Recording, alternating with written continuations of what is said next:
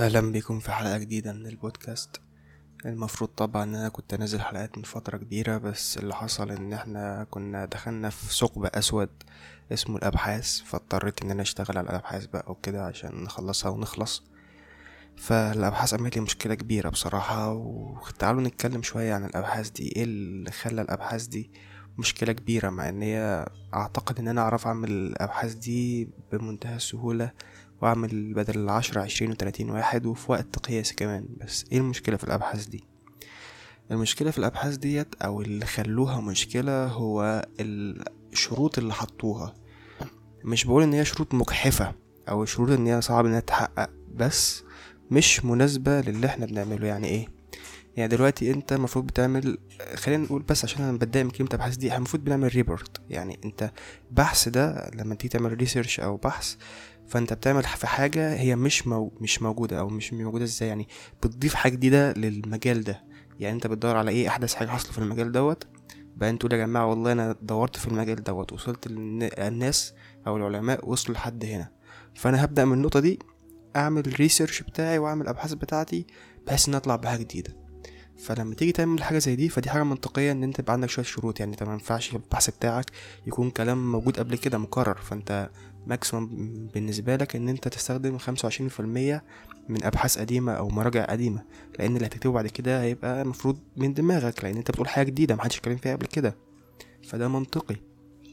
فتيجي بقى إيه تشتغل الحتة ديت في, في اللي إحنا بنعمله. إحنا ما بنعملش حاجة جديدة إحنا بنعمل حاجة موجودة. فأنت مهما كنت جينيوس عمرك ما هتجيب كلام بره اللي موجود أصلا لأن أنت مش بتدور على حاجة مش موجودة. أنت بتدور على حاجة موجودة بل الأسوأ إن هي حاجة بيزك يعني أنت بتدور على حاجات أي عيل صغير مو... أي عيل صغير هيبدأ في المجال بتاعك لأن إحنا كل كلياتنا بتدرس لنا البيزكس بتاعت كل حاجة. يعني مش مفيش أي حاجة مستحيلة. فكل حاجة موجودة ومتستفه وبأحسن طريقة ممكنة. فالموضوع ده عمل أزمة كبيرة في إن في إن أنت دلوقتي بتديني مواصفات حاجة أنا مش بعملها. وأنت بس بتحاول إن أنت يعني تعمل نفسك إن أنت فاهم أنت بتعمل إيه بس ده مش حقيقي. لأن أنت بت... أنت وصفت المشكلة بطريقة مختلفة عن المفروض توصفها بيه. دلوقتي أنت أجبرتني إن أنا أعمل بحث بطريقة معينة غير اللي أنا المفروض أعمل بيه. انت وصفتني ان أنا بعمل ابحاث اكن أنا واحد بيتخرج وبعمل في ابحاث في حاجة مش مش موجودة قبل كده وبتكلم في حتة محدش بيتكلم فيها قد كده وادتني مواصفات للأبحاث دي وأنا بعمل حاجة تانية خالص. فدي خلينا نتفق إن هي دي المشكلة يعتبر الأعظم اللي بيواجهها النظام بشكل عام النظام التعليمي في, في اللي إحنا فيه ده كله اللي تعتبر بتعمل مشكلة أكبر في الموضوع كله ألا وهي فكرة التوصيف الخاطئ.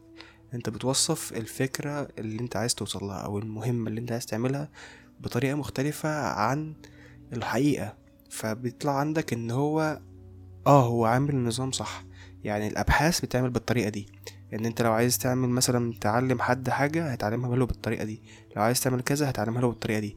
بس الفكرة ان الطريقة دي والابحاث دي مش دي الحاجة اللي انت عايز تعملها أصلا. يعني أنا دلوقتي لما تيجي تعلمني إزاي أمشي ما ينفعش تديني mechanism الجري لأن أنت بتعلمني المشي مش mechanism الجري هو mechanism ال mechanism بتاع الجري اللي أنت اديتهولي هو mechanism صحيح تماما. أنت رحت جبت مثلا أنت مش مش انت اللي مخترعه فهو صح.